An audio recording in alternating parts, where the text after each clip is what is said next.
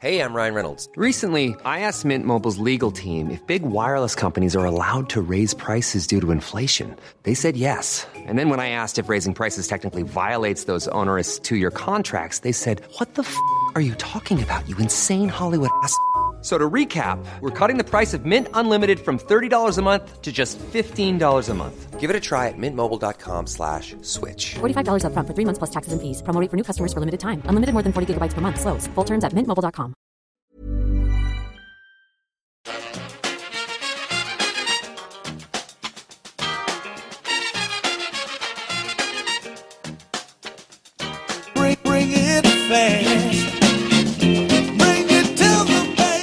welcome back to the EPL Roundtable. I'm your host Kevin DeVries, and as always, if you'd like to reach us at the podcast, you can do so by either tweeting us at EPL Roundtable or emailing us at EPLRoundtable at gmail.com.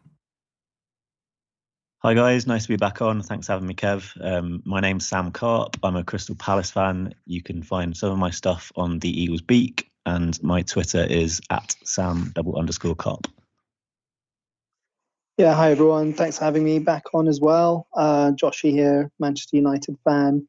Uh, you can find me on Twitter at docj underscore mufc, and I sort of do various different little things here and there, podcasts, blogs, and things like that. Awesome. Well, thanks so much for joining me today, guys. Folks at home, if you listened to the end of last episode, you may be surprised that we're recording one this week, but weirdly, a lot has been happening in the Premier League. We'll start off with two managerial hires Roy Hodgson at Watford, who, of course, Sam will be familiar with, and then Frank Lampard, who is joining Everton, respectively. That second one, not fully announced yet, but by the time you're hearing this, it sounds like it will be. So I just wanted to get your guys' initial thoughts on, on who you think is a better fit for their new club. Yeah, I can um, I can obviously speak a little bit more from experience about Hodgson. Um, obviously left Palace at the end of last season, and to be perfectly honest, I was actually a little bit surprised um, by the appointment, partially because I didn't necessarily expect him to take another job. Although it's sort of worth pointing out that when he left Palace last year, he was about the only person who didn't refer to it as his retirement. I think all the media and everyone else was uh, very quick to kind of describe it as that. So maybe he did always feel like he had a little bit more to give. But I was also sort of surprised because it was it seems like quite a sensible appointment, which you don't necessarily associate with Watford. Um, I certainly think think that they've got a better chance of staying up with him than they did with Ranieri, who didn't really seem like the right fit in the first place, especially after kind of how things went um, went with Fulham. Uh, and out of the managers that were available, I'm not sure they could have really got anyone better. Um, you know, under Ranieri, uh, Watford have really looked like an absolute rabble over the past month, and kind of like they're crying out for someone who's going to instill a bit of discipline, stop them conceding goals, and kind of structure the team in a way that gets the best out of you know players like Emmanuel Dennis and Ismaila Sarr when he returns. Um, and Hodgson's probably the man to do that, I think. Um, you know, when he first joined Palace, we actually lost our first few games, but then there was an international break where he kind of got to work with the squad on things like shape, structure, style of play.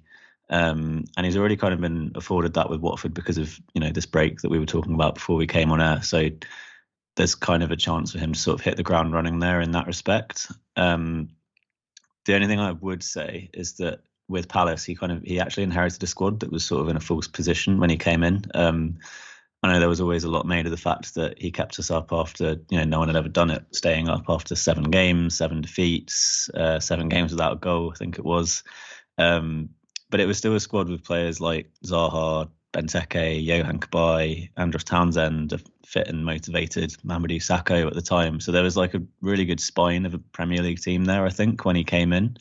Um, I'm not sure it's the same with this Watford squad. Um, I don't necessarily know enough about this Watford squad, um, but it just doesn't appear to me like it is quite as strong as that one that he did inherit at Palace. So I think this will be more of a challenge for him and perhaps even more of an achievement if he can keep them up. Um, similarly, there were sort of some signs at Palace last year that maybe his powers might be dwindling ever so ever so slightly. Um, yes, I know like he kept us up really comfortably, um, but we also suffered some really heavy defeats. And if Watford are sort of looking to be shored up at the back, um, then Watford fans might not like to be reminded of the fact that you know we conceded seven at home to Liverpool last year. I think let in four against Chelsea twice. Um, lost 3 0 at home to Burnley, I seem to remember, 3 0 to a 10, 10 man Aston Villa. Um, so, yeah, there were sort of some signs that, you know, while obviously we did stay up and kind of it was mission accomplished from that perspective, there were sort of some signs of kind of defensive porousness perhaps creeping in. But um, but yeah, I, I kind of I, I I can't decide whether I want him to do well there because Palace and Watford have Watford have kind of had a bit of a bit of a sort of Twitter rivalry anyway. Let's describe it as that over the past couple of years, just because we played each other so many times, whether it be in the playoffs or the FA Cup or whatever, and they regularly accuse Wilfred Zaha of cheating. But um, but yeah, I, I think they've got a much better chance of staying up under him than they did with Ranieri. Um, from the Everton perspective with Lampard, uh, it's kind of hard to be as I don't know. It's hard to be as positive about it, especially just given from the outside. At least it seems as though he's got the job more based on the fan backlash to Vitor Pereira rather than necessarily his ability as a manager. Which is still, I still find it quite hard to judge him as a manager. Um, he did a decent job at Derby, but he had a really, really good squad um, for the Championship at the time. Um, getting Chelsea into the top four in his first season with the transfer embargo was also a decent achievement, but then it all kind of unravelled when there were expectations the following year. Um, so yeah, for me, he's still a bit of an unknown quantity, um, and we've also never seen him in a situation like this before. Um, as a manager, he's never really been in a position of adversity like the one Everton find themselves in at the moment. So it's kind of yeah, it's a bit of a gamble to to bring him in and sort of just hope that he's going to turn things around in that respect. Um, you'd imagine he'll give Everton a little bit more freedom, which is different probably to Rafa, which the likes of Richarlison, Demarai Gray might enjoy. Um, but yeah, it's hard to predict. I think I think Everton's squad is good enough for them to pull away from where they are now. So if I kind of had to choose between the two appointments, I think you know I think I'd still say that Everton are more likely to stay up than Watford, but um, I think that will probably be more because of the players that each team has rather than necessarily the managers. Yeah, I mean, when yeah, I mean, thinking about those two appointments, there's kind of two extremes, isn't it? Hodgson being been around the block, been loads of uh, lots of clubs, 70, 74 years old. I mean, that's ridiculous. You'd have thought he'd have uh, wanted to go and, and chill out somewhere and, and, and, get you know get on with his retirement. But it, I guess it says something about him that he's come back into it. Um, and, and obviously Lampard is is is much younger and a lot less experienced. So it's two two kind of different appointments, and um, I think I, I largely agree with most of what Sam said. Like you know, I think with with Hodgson, it is a sensible appointment. He'll come in. He, he's kind of he'll he knows what he's doing in terms of coaching things like that. And I think it's a bit like horses for courses. You know, he's a he's a manager that will come in and his aim will be to keep them up. I don't think if you were looking for him to then go on and build something for the long term and all that kind of stuff, I think you'd end up with a with a kind of Palace situation where he, he kind of establishes that Premier League um, safety, but then you need somebody else to just kick it up a notch, right? Um, so yeah, that's probably what Watford are hoping for, and then we'll see if he can pull it off. With Lampard at Everton, I think it's an interesting one. It's probably the first time we can really judge him, right? But now we can really see what he's all about. Um, just for, for, the for the reasons Sam sort of outlined. I mean, he like like like what was said earlier. You know, he was all right at Chelsea for a while, and then things started to peter out when when there was some expectation. Everton, there will be expectation. You, they are not a club that is used to sort of being right down in that relegation dogfight. So he will need to do something different, and I think you know they have got the players that will sort of help them pull away. Um, but over time, this will be the appointment that where you can really judge what Lampard really is all about as a coach because he's got he's got to turn things around at first, but then he will be expected to build that up, establish his style, coach that team, drill those players into a sort of a, a club that's then moving on up the table over the years, right? If he lasts that long, so that's that's the bit where it'll be interesting to see how he gets on. Because if I'm honest, I didn't think he would be somebody that would um, would get another job. To be honest with you, because the Chelsea job kind of got in in because he was there as a player, and I don't think he did much with that team that warranted um, sort of a lot of praise. And and yeah, so I didn't think he'd get a job. A bit like Solskjaer, actually. I was thinking, would who would who'd really give mm. Ole, Ole Gunnar Solskjaer a, a go, but maybe you you might see Ollie pop up somewhere. Maybe not in the UK, but in another country. But yeah, so it'll be interesting. It'll be this is like a true judge because it's not. He's got it. Well, I don't know how he's got it because uh, well, he's got it because of the fan backlash as well. So there's going to be a lot of expectation from that perspective. So it's a it's a difficult one to judge, but I think if you just look at who's going to stay up, Everton have the better squad. They've got better individual players, um, better attacking players. I think that's super important when you when you want to say stay up because you just got to accept that certain matches, if you're not if you're in that sort of bottom half of the table, you will let in goals. But it's in those tight games against people around you where a player like Richarlison can just pull something out of the bag and then you know it gets you up the table. So if you're going to talk about staying up, I think Everton will be fine. Watford are obviously much more in danger, but at the same time, with Roy Hodgson, they've got a manager who's kind of been there, done that, and, and it's a it's a sensible appointment, and he knows how to work with all sorts of players. So yeah, it will be interesting to see how it goes. Yeah, I agree with a lot of that. I, I, think I thought Lampard would would have to be one of those managers that would be willing to take a championship side, and if he wanted to be in the Premier League again, have to get them up to it himself. But yeah, it seems like uh, the fan backlash against Pereira was enough to uh, get him the spot there at Everton. And you mentioned the attacking play; they might be getting Donny Van de Beek as well, which we'll talk about a little bit later, which would probably help their cause. Watford, as you mentioned there earlier, Sam, have some pretty good attacking options, but yeah, their defense has pretty much been tragic since we've started doing this show in 2012. So, uh, not expecting that to suddenly turn around to save them here at the last minute, regardless of how good of a job Roy indeed does there. Uh, all right, next I wanted to talk to you guys a little bit about the transfer window. Uh, the people listening to this, it's probably day of or after as we're recording it. It is the Sunday preceding the final day of the transfer window. I was just curious to this point who you guys think has had the best window thus far. Yeah, um, before I answer that, so just your chat, your mention of the what Watford's defence. I, mean, I remember a stat that I saw flying about this week when Hodgson was appointed that um, mm.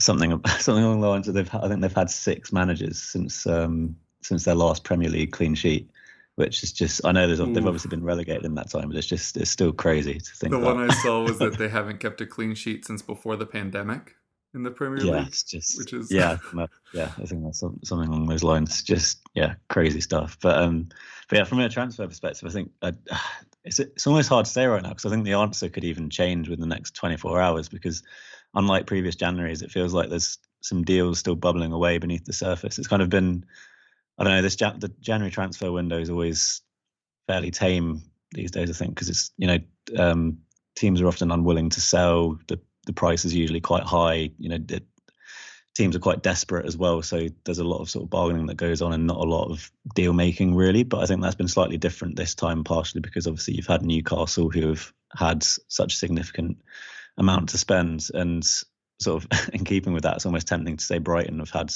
the best window because they've somehow managed to fetch 13 million pounds for Dan Burn, reportedly anyway. Um, but yeah, it has been kind of amusing to watch the Newcastle tax kind of emerge over the course of this month. But yeah, given how much how how little sorry activity does typically happen in this window, it's I actually think that Newcastle have done fairly well. Um, I know, as I mentioned before, I know they've got pretty much unlimited resources to work with at the moment, um, but it's still a challenge to bring players in during this window. Um, you know, they needed to improve their defence. They've got Kieran Trippier, who played for the Spanish champions last year and is a proven international. Um, and now they've seemingly got Dan Burn as well, who's also, I think, is an upgrade at centre back. Um, they needed improvements in midfield, and they've brought in a Brazilian international from Lyon. Uh, they needed another striker to help Callum Wilson, and they brought in a centre forward who has consistently scored more than ten goals a season for a bottom half team. And you know, even if he doesn't come off, they've they've weakened a relegation rival in the process. Um, so yeah, I think I think Newcastle, despite all the ridicule, have have had a fairly decent window. Um, they've got players in who are going to improve them and give them a better chance of staying up. I think, which ultimately would have been the aim at the start of it. And you know, there's still, as I said earlier, 24 hours for them to potentially add more players to that. Um, so yeah, I'd, I'd, I'd probably say they're kind of they've had they've been one of the more successful in this window. Um, but I'd also put Villa in there as well, um, who I think have made a couple of opportune signings with Coutinho, obviously, who I actually wasn't sure of. I, I, wasn't convinced of that signing when it happened, but then sort of was immediately proved wrong in his sort of 20 minute debut against against United the other week. But also Lucas Digne, who I think's probably perhaps the signing of of the month for me so far. Um, just because you know there were obviously some, some bizarre circumstances which allowed him to leave Everton, um, and he didn't necessarily come cheap. But I think he's consistently been one of Everton's uh, better players since he went there, and also one of the better left backs in the league. Um, and to be honest, if I thought if if I thought that he was going to leave Everton at any point, it probably would have been for a club kind of you know punching in either you know the Europa League or the Champions League places rather than rather than necessarily Villa. With with respect to Villa, obviously, but you know they aren't quite at that level yet. Yeah, I think those are the two clubs, aren't they, that have had the more kind of significant numbers in terms of incomings and and also in terms of outlay. Uh, I think Villa have done quite well actually. I like their well, not a fan of Villa obviously, but you know if we're talking objectively, they've probably done some good business and um, yeah, that they're they're they're using that uh, money seemingly quite well. Obviously, no no transfer it can be judged as it happens. You've got to judge it a year or two down the line. Um, but yeah, and then Newcastle, they're highly active. I think those are the two. Uh, I think Everton have brought in a, a, couple of players, but nothing significant from what I can remember from memory. Um, I guess the other significant sort of transfer is Liverpool's uh, Liverpool signing Luis Diaz for I think around 50 million. It's a lot of money. Um, I don't know a lot about him, but they're pretty. They're, they're pretty. They've got a pretty good record with their transfers. Um, most of the, I would say they've got with under Klopp, it's been a pretty good hit rate. I think in, in recent times, probably that Minamino uh, chap, but he wasn't that expensive. Was a little bit of a miss. And then, hmm. in, other than that, I think they've been pretty hit, pretty much hits. Right, it turn seems to turn every one of these players into a top-notch player. So, it, for 50 million, um, I'm expecting uh, expecting a lot from from him over again over uh, once he settles into the system. Um, so yeah, I, I think you, you can't really. I would say you can't really look past Newcastle and Villa in terms of the clubs. But I am interested in seeing what this Luis Diaz is is, is all about uh, at Liverpool for 50 million. So yeah, that's probably way to sum it. Of course, the deadline is tomorrow, right? So mm. um, well, as we record it, um, so things could happen. There's obviously a, there's been quite a lot of outgoings in terms of loans from United. Van de Beek being another one that may also uh, head out. Um, so yeah, and maybe with that happening, you might see something elsewhere. So yeah, the, the, this one there could be some interesting stuff happening tomorrow, but it's a January transfer window. It's no longer one of those where people get really excited. So I would have thought it would still be a similar discussion to what we just had, even at the end of tomorrow. Yeah, I was going to jump in actually. Just um, you think about uh, Tottenham's window so far because it just it feels like every sort of turn you've been you've been trumped, and now I don't know. I just can't, I can't really keep up with it. It just feels like it. Um, it feels like you're finally maybe making some sort of headway with some signings at least. Yeah, you definitely cannot be blamed for not keeping up with everything that's been happening at Tottenham.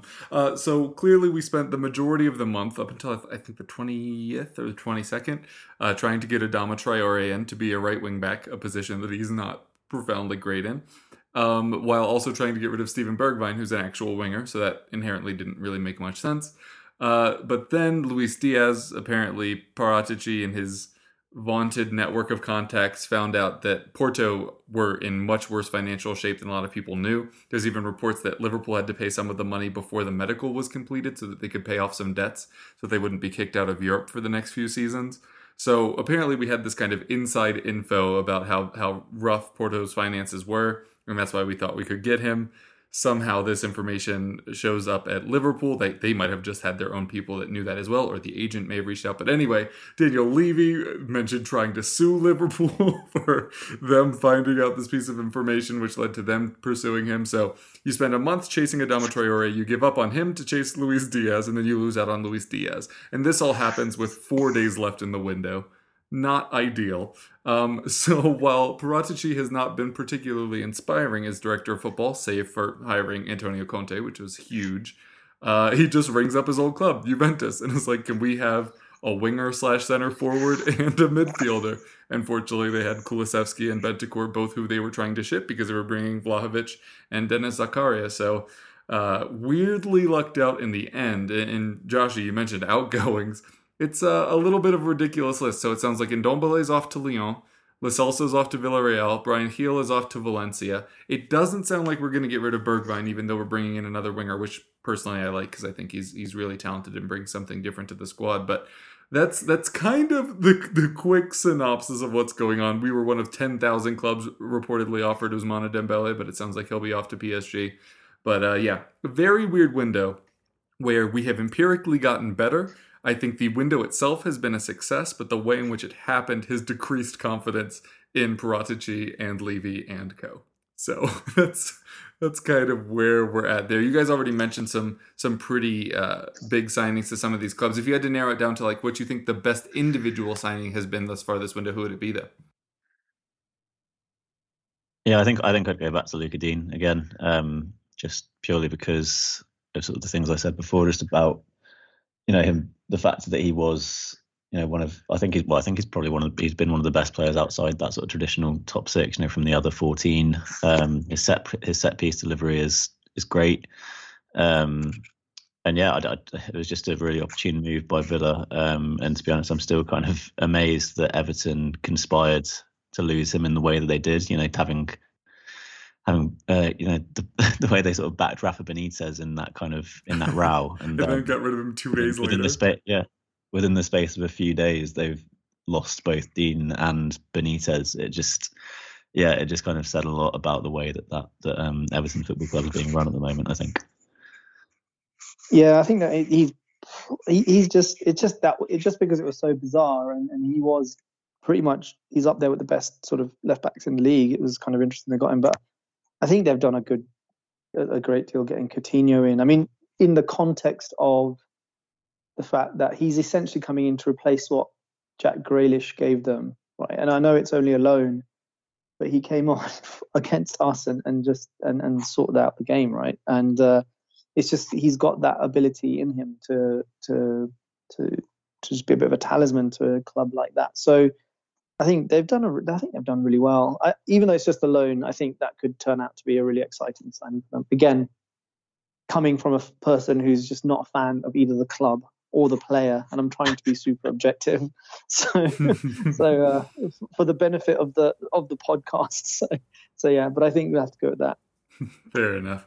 All right, uh, we'll move from there into something a little bit less fun, but at least there's a direction to it now. Uh, after some questionable postponements, shall we say, uh, the Premier League has now implemented a rule that requires you to have at least four COVID positive players in order to have your match suspended or postponed. And I'm just curious if you guys view this as a positive step, if if you think this will eliminate some of the more questionable ones where it was like compounding injuries, uh, AFCON, cards and suspensions and COVID all, all into one bundle that were preventing some teams from playing?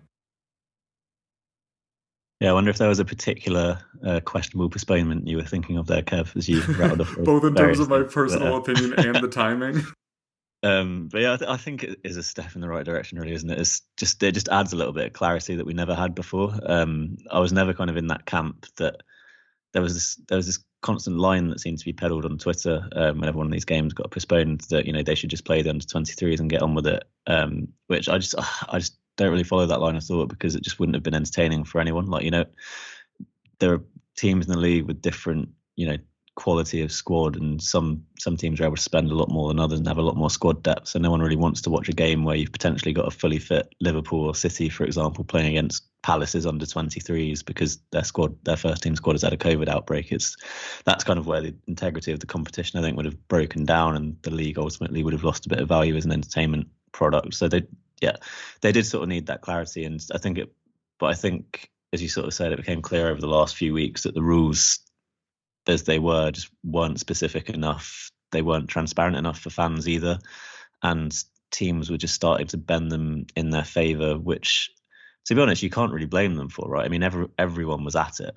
Um, you know, it, it all sort of came to a fall with Arsenal in the North London derby, but I'm sure that every team behind the scenes was kind of manipulating things in their favour because that's what the Premier League has been built on, right? It's sort of, you're always going to protect your self interest. Um, where you can because you know whether you, whether you're going for the title, the top four, or trying to stay up, there's a lot at stake financially, and you want your best players available as often as possible. So really, it was down to the league to kind of to put a stop to that and introduce something that was going to kind of finally just yeah give everyone give everyone a little bit more clarity over the situation, which which we just haven't had. Um, because yeah, as, as you mentioned, it felt like teams were getting games postponed because of their injuries or other absences, which just didn't feel right at all.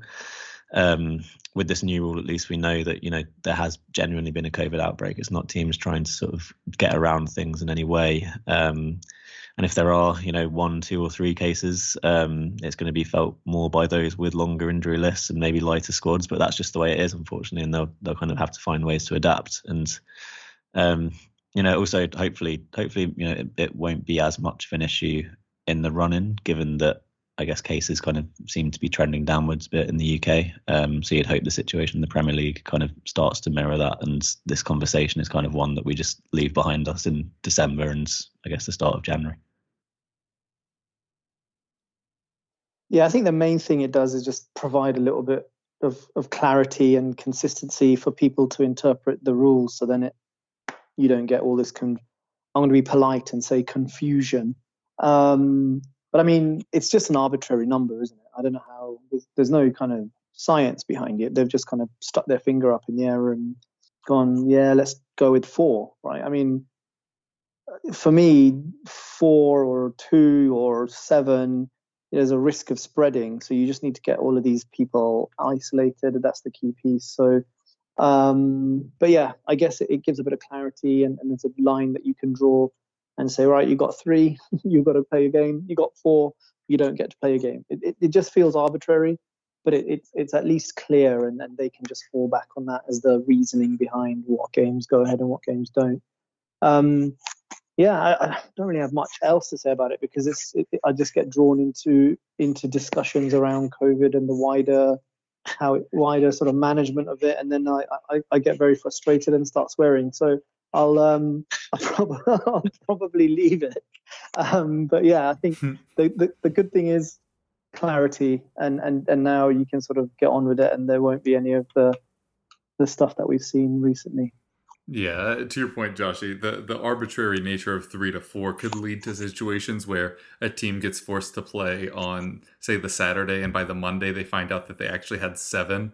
Um, and you're like, oh well, then why did we play then? But because of that time delay. But yeah, we'll we'll see how it goes. But I agree with both of you. I think it is good to just it, whether or not the number is founded in anything other than just picking a number, I don't know. But it still feels a little bit better to have a number that would confirm that you are at least having at least makes it sound like it's a good thing, but that you're having a genuine COVID issue um, at your club and that this is a solution for that and not for all of these kind of ancillary issues. Uh, all right, we'll take a quick break and then we'll be back with club specific questions for each of our guests.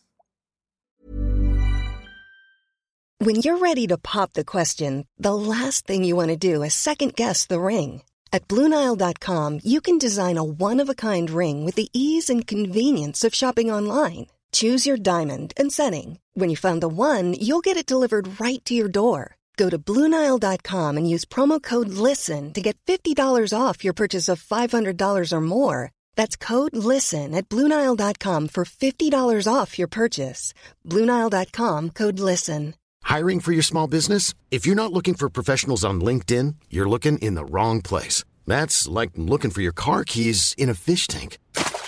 LinkedIn helps you hire professionals you can't find anywhere else, even those who aren't actively searching for a new job but might be open to the perfect role. In a given month, over 70% of LinkedIn users don't even visit other leading job sites. So start looking in the right place. With LinkedIn, you can hire professionals like a professional. Post your free job on linkedin.com slash people today. All right, and we are back. Sam, we'll start off with you. I wanted to really talk about this aftercare program with you that Crystal Palace just launched. For those that haven't seen it, go look it up. We're about to talk about it a little bit here, obviously. But the short version is that if a player leaves the academy, and even in the press release, it left a little bit room open for for players in the first team. But it, once players leave Crystal Palace, they'll have a three year period in which they'll still be receiving support from the club, helping them figure out what to do post football. So I was just curious if you have any more information on that, or, or just how proud you are that Crystal Palace have spun up an initiative like this.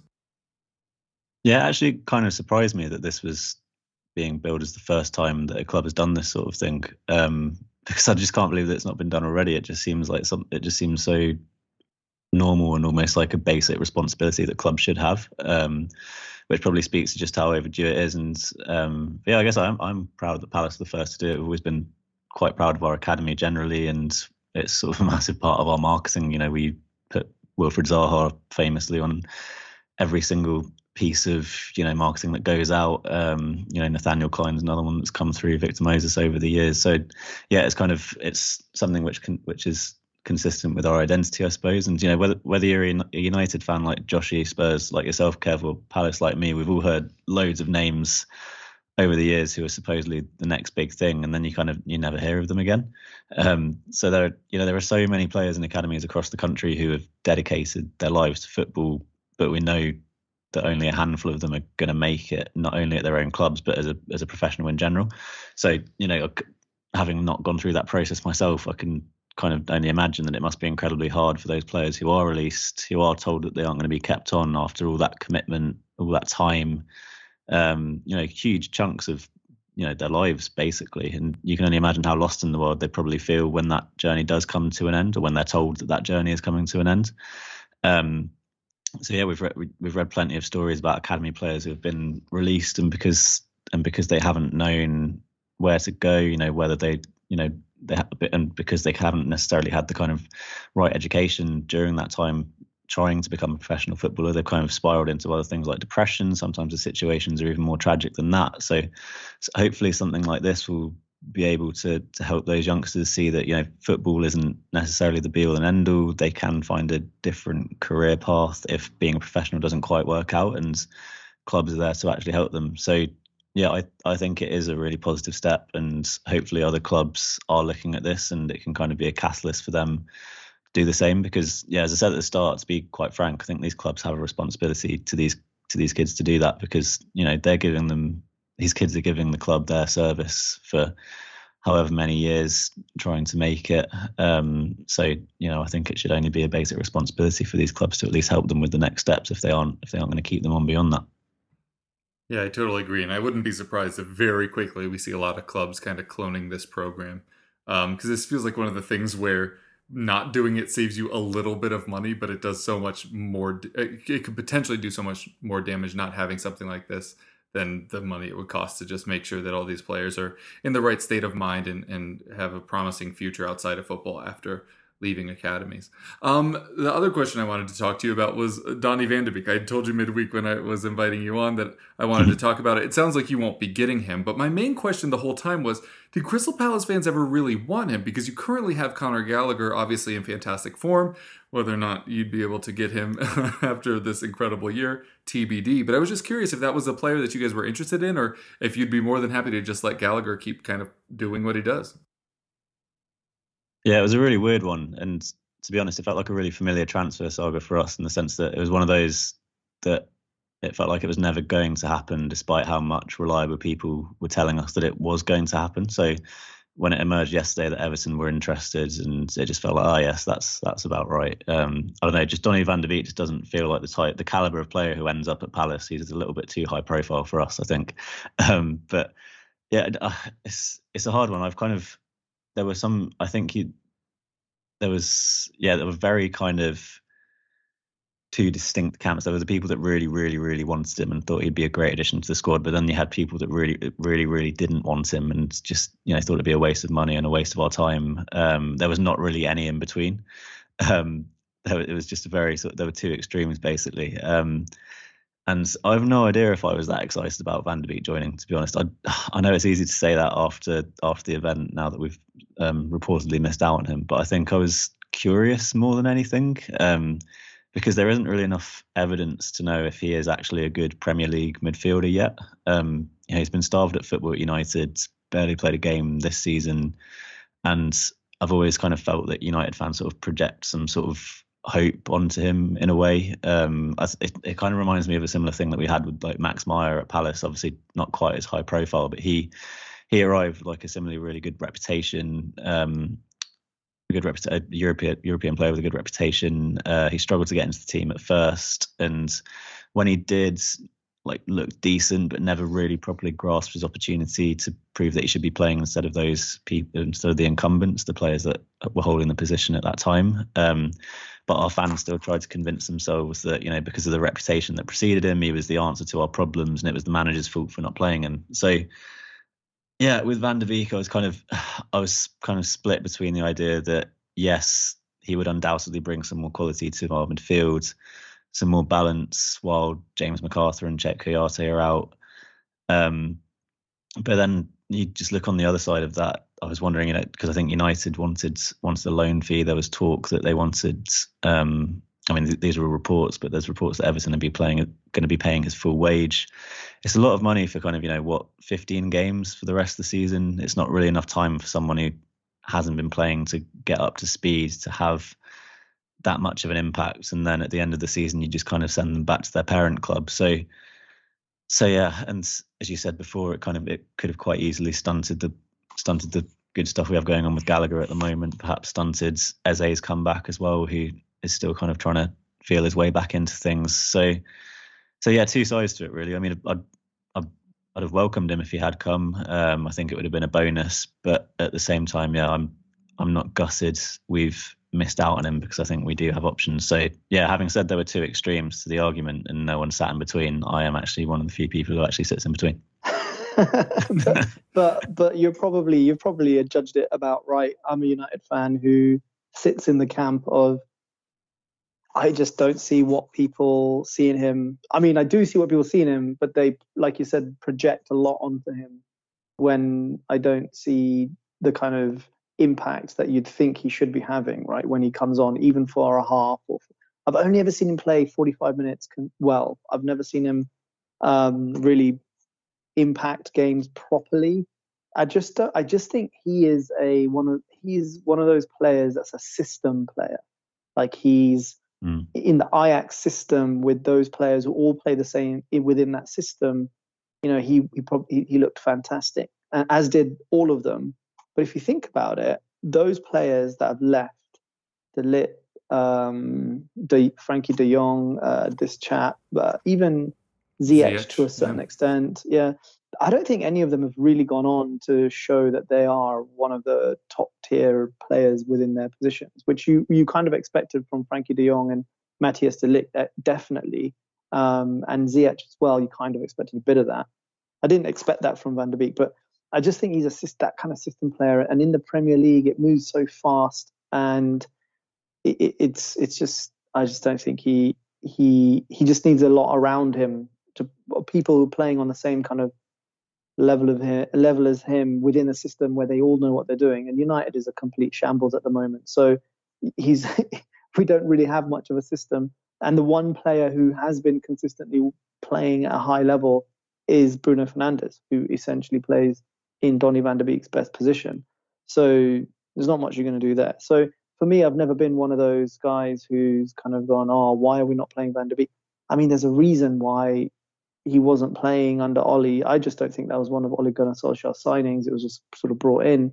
And there's a reason why Big Ralf isn't playing him, right? And he's now going out on loan. He's clearly not showing it in training for the systems that um, Solskjaer and um, uh, Rangnick want to play. And that's saying something when the people ahead of you are Fred and McTominay, right? Because Pogba's been injured and Matic. I mean, that is a just a shocking Because your trio point is you could play of midfielders. because you could play Bruno and him rather than playing two defensive and Fred and McTominay. You, I mean, you could play if Van der Beek was showing enough. He could come in and apparently he could sit in that kind of in that two behind um, Bruno Fernandes if you're going to play a three-man midfield, right? So him and Fred, or him and McTominay, or him and Matic. But it, he's clearly not good enough to usurp one of them because they're just so scared about playing just a single one of those three.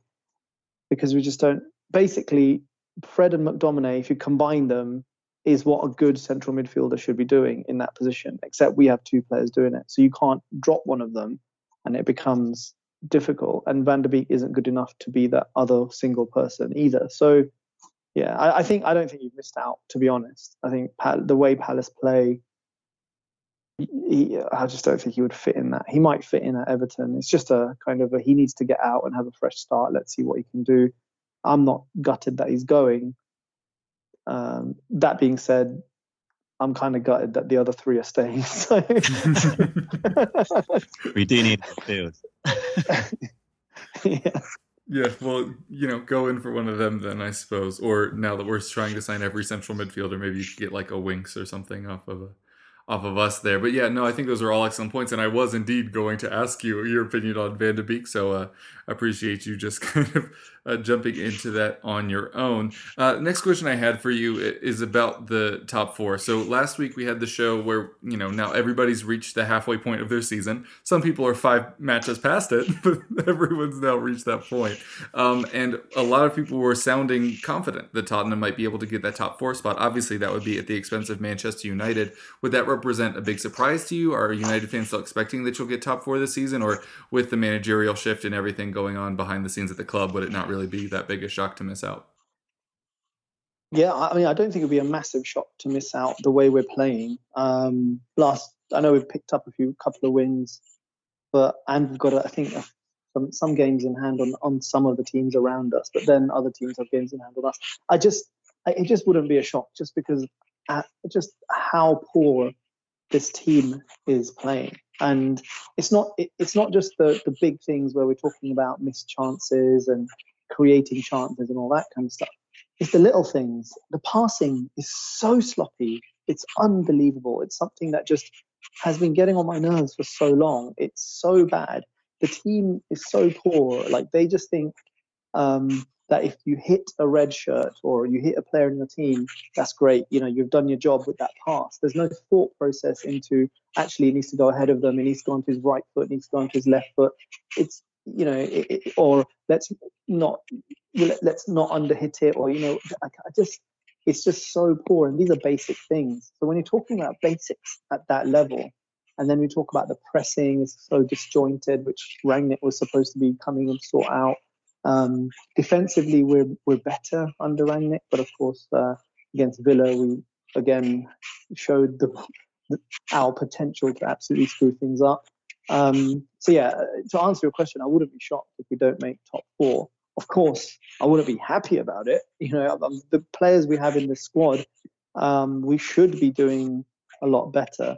I just think to be, genuinely think, and I think one one of the questions later was where would I hope that we upgrade is in central midfield. When your midfield is so poor, it, uh, in, in, and it's such a key area, central midfield, when it's so bad, everyone around you is impacted. The defenders drop uh, that much deeper. Um, the wing backs don't push up as much as they should be doing, or the fullbacks be, uh, don't push up. You don't get the kind of penetration through the midfield into the attacking areas. You see players like Cristiano dropping deep, Bruno Fernandes dropping deep because the likes of Fred and McTominay and Matic just don't have that passing ability. So it really impacts everywhere, and and that's it's such a huge deal for us at the moment. So um, yeah, I, I, think we're the league probably represents where we are. Um, you know, I think we will be challenging, but I wouldn't be surprised if again we hit a run of um, fixtures where we lose three or four in a row. I mean, actually, when Ralf Rangnick came in, I looked at the fixture list and just went, "This is the perfect fixture list for him to bed in," because on paper, um, it was we, we we don't we weren't playing a top six team until uh, March. And of course, we've dropped points anyway. We've lost games, um, and then we'll hit March, and then we I think we play like we play Liverpool, City, um, Chelsea, whatever. I think all in in the space of a month or something like that.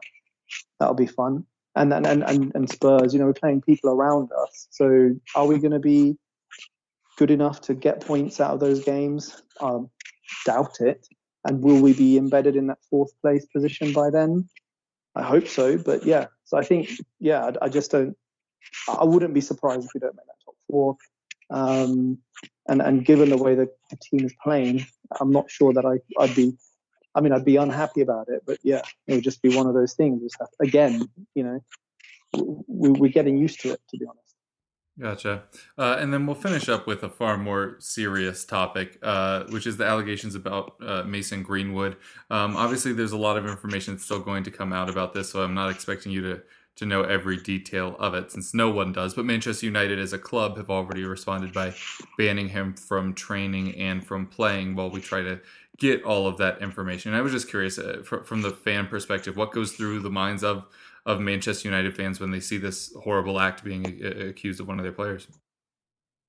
Um, honestly, if uh, you know, obviously it's just allegations at the moment, but the evidence seems pretty damning. I've got no no two ways about it. Just whatever needs to be done to him needs to be done. I'm talking not as a football fan, as a human being.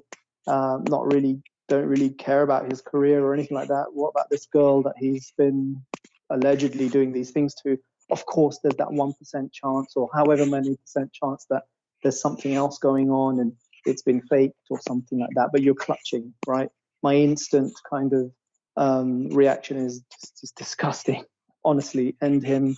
I'm I'm kind of done, right? This is uh, there's not much else I can say it. In truth be told, I haven't gone into social media or anywhere else to look at the details of even, you know, apparently there's a there's a video clip I haven't seen, haven't listened to it, though I've read a transcript, um, not a video clip, um, an audio clip.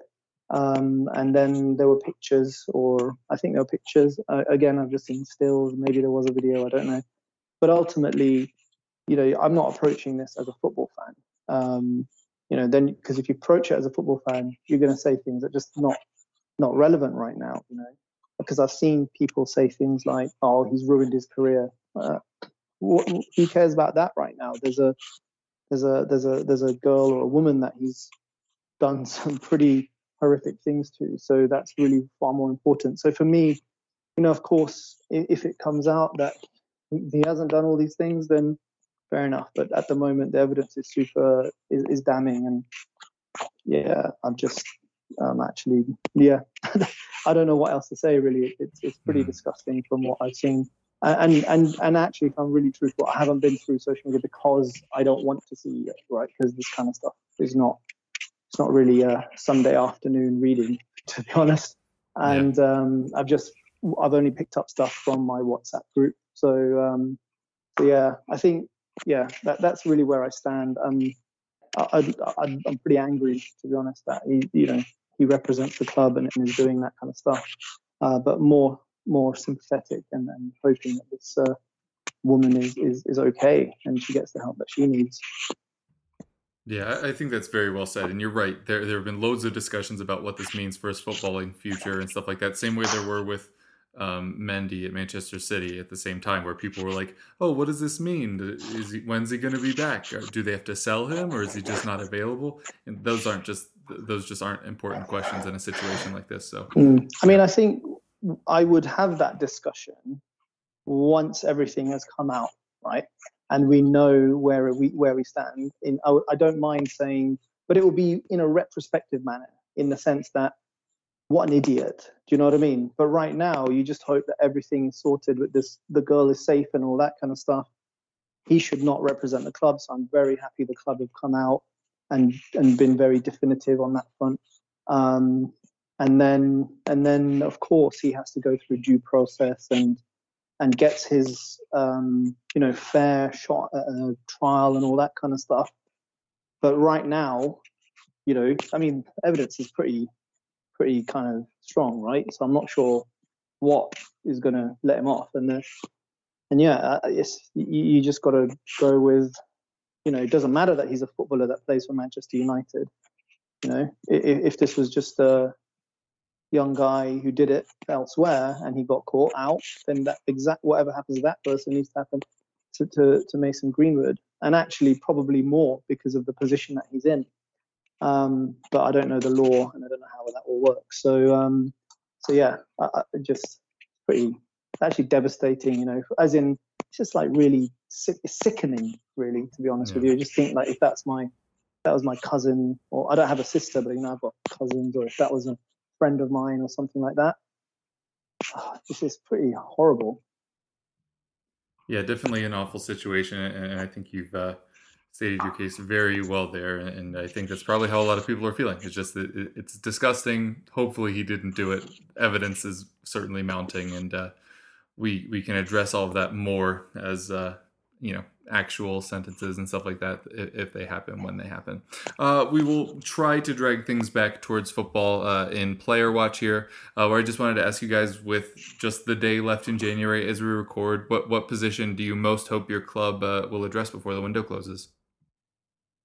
Yeah, I I can't see Palace doing anything to be honest. Um, but Van der Beek, things have been pretty quiet this January, and it feels like we're waiting until the until the summer to strengthen again. Um, there's been talk of us trying to make JP Mateta's loan move permanent, which would be quite a turnaround, given it was only the start of this month that he was being linked with a move to St Etienne uh, amid reports that Vieira didn't really rate him. So, so yeah, fair play to him for his recent performances. He's scored a few goals and just kind of yeah turned that around and has won a few people over. Um, if you sort of ask me where I hope we strengthen, I'd say the midfield, despite again saying before that Palace didn't necessarily need Van der Beek. Um, but we have been quite reliant on a 34 year old James McArthur, a 32 year old Jake Kouyaté, whose contract is up in the summer, um, and obviously also Conor Gallagher, who will, who will be, presumably be going back to Chelsea in a in a few months, and probably, I'd imagine staying there and going in and around their first team squad. So um, so yeah, midfield would be the place. But um, but yeah, I think that can that can and probably will wait until the summer now. Yeah, United. I mean, who? Where do I hope we strengthen? Um, central midfield. I talked about it earlier, um, and and in that sort of more defensive sitting position, someone who can pass it about and also do that sitting role. It's a lot to ask, obviously, but there are players out there that can do that. I just don't see us doing any business tomorrow um, I think we're saving it up for a summer sort of spend. Uh, what with a new manager potentially coming in as well, unless kind of somebody pops up in the last minute who is on our kind of top target list. I don't see us doing any business, and that's also highly unlikely. Obviously, our top targets tend to be players who aren't going to uh, who, who, who clubs don't want to leave uh, let loose in sort of January. So um, yeah, I don't see us doing any business, but uh, if we do, I hope it's in central midfield.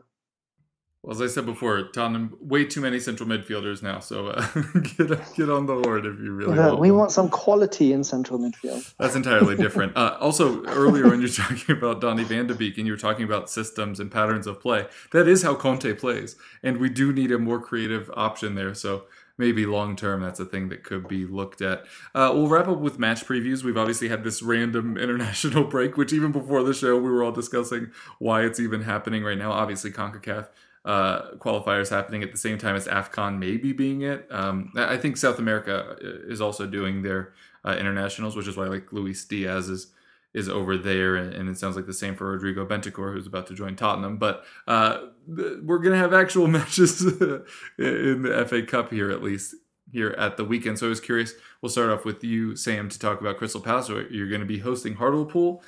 Are we thinking Crystal Palace going to take the cups a little bit seriously this year? Yeah, I really hope so. Um, I'm looking forward to this one actually. Um, last time we played Hartlepool was 2004, I believe. I've never seen us play Hartlepool before. Um, Selhurst Park was sold out two weeks ago for this. Hartlepool obviously be bringing a load of fans. Uh, I think it's something around 5,000. So yeah, it should be a, a, really good day, a really good atmosphere, and looking forward to hopefully getting along if my own injury allows.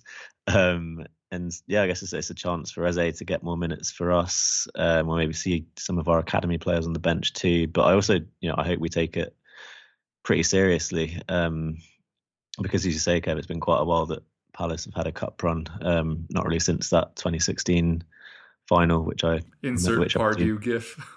Yeah, which I presume Josh also remembers all too well. But um, but yeah, it will be. Yeah, I think it's a good chance for us, and you can, based on the team that Vieira played or started against against Millwall in the last round, I think it's it's also a competition that he wants to go far in. So so yeah, hoping we take it seriously. Hartlepool will obviously be there to try and cause an upset as well. Um, but yeah, you know, win this and all of a sudden you're into the fifth round, not too far away from the kind of last eight, etc. So, so yeah, looking forward to a good day and hoping slash expecting, um, yeah, a win. All right, and Josh, you're going to be hosting Middlesbrough, who I actually can pronounce, unlike apparently Hartlepool. My bad. Uh, what do you think we'll see in this one? Yeah, I think uh, you know it's a home FA Cup tie against a team in the Championship. You, as a Man United sort of fan, you expect us to come out and put in a performance that gets us the win, especially with the players that we've got and the break that we've we will have, we will have had by then. Um, that being said, as I mentioned earlier, we're not playing that well. Teams do get at us, even at Old Trafford. You know, it's not like um, it's, not, a fortress by any stretch of the imagination. And Middlesbrough in pretty good form. I think eight wins out of their last ten. So it's eight wins, a draw, and a loss in their last ten uh, matches in all competitions. So doing all right, sixth in the championship. So it's not like they're mugs. So I'm sure they fancy their chances given the way we're playing. So that could be a pretty good cup tie for the neutral or you know non-United fans to sort of maybe tune into and watch because it's just one of those that um, you know you can just see Middlesbrough coming and doing something at Old Trafford. I hope not. Um, but yeah, yeah, as you can tell, I'm not super confident with this team at the moment. So uh, yeah, we'll see how it goes. Obviously, FA Cup, good opportunity for for, for us because we're not going to win the Champions League. We're not going to win the league. So it's the last opportunity rather rather than a good opportunity. So we really need to, to hopefully hopefully we do approach it with the right attitude, get that win, and then and move on into the next round. Yeah, and I will say, I always think that fans are very foolish when they mock or cheer uh, other big clubs being knocked out of the cup because it is very much in Tottenham's interest for you to have a very deep cup run and have your attention split between the two. So here's to all the best in your cup uh, exploits the remainder of the season. Yeah, but this is the thing, right? If you want you want you as a Spurs fan want us to go further in and also in the Champions League and then maybe get knocked out in the semis or whatever, so that we we take our eye off the league. But when we get knocked out, obviously you can laugh because it's kind of like, well, you know, you're rubbish. so you sort of both sides of it. You're, kind of all right with both sides of it. Oh, so I can't have a cake and eat it too moment. All right, uh, qu- quarterfinals, quarters or semis. Uh, we'll, we'll, leave things there. Uh, if you guys would like to tell folks where they can find you or anything you're working on, now would be a good time. Yeah, cheers, Kev. Cheers, Joshy. Always good to chat with you both. Um, if anyone out there would like to read or listen to any more of my stuff, you can find me at sam double underscore cop. Yeah, thanks, guys. Always, always enjoy coming on on the pod. Um, you can find me on Twitter at docj underscore muc. And yeah, thanks a lot. Yeah, I'm your host, Kevin DeVries. You can find me at Kevoff. You can find the show at EPL Roundtable on Normally, being a little extra can be a bit much, but when it comes to healthcare, it pays to be extra. And United Healthcare makes it easy with Health Protector Guard fixed indemnity insurance plans. Underwritten by Golden Rule Insurance Company, they supplement your primary plan, helping you manage out of pocket costs without the usual requirements and restrictions like deductibles and enrollment periods. So when it comes to covering your medical bills, you can feel good about being a little extra. Visit uh1.com to find the Health Protector Guard plan for you. Twitter and by searching EPL Roundtable on all of your podcast services. Uh, massive thanks to these two for coming on during an air quotes international break. and folks at home, we hope you keep listening.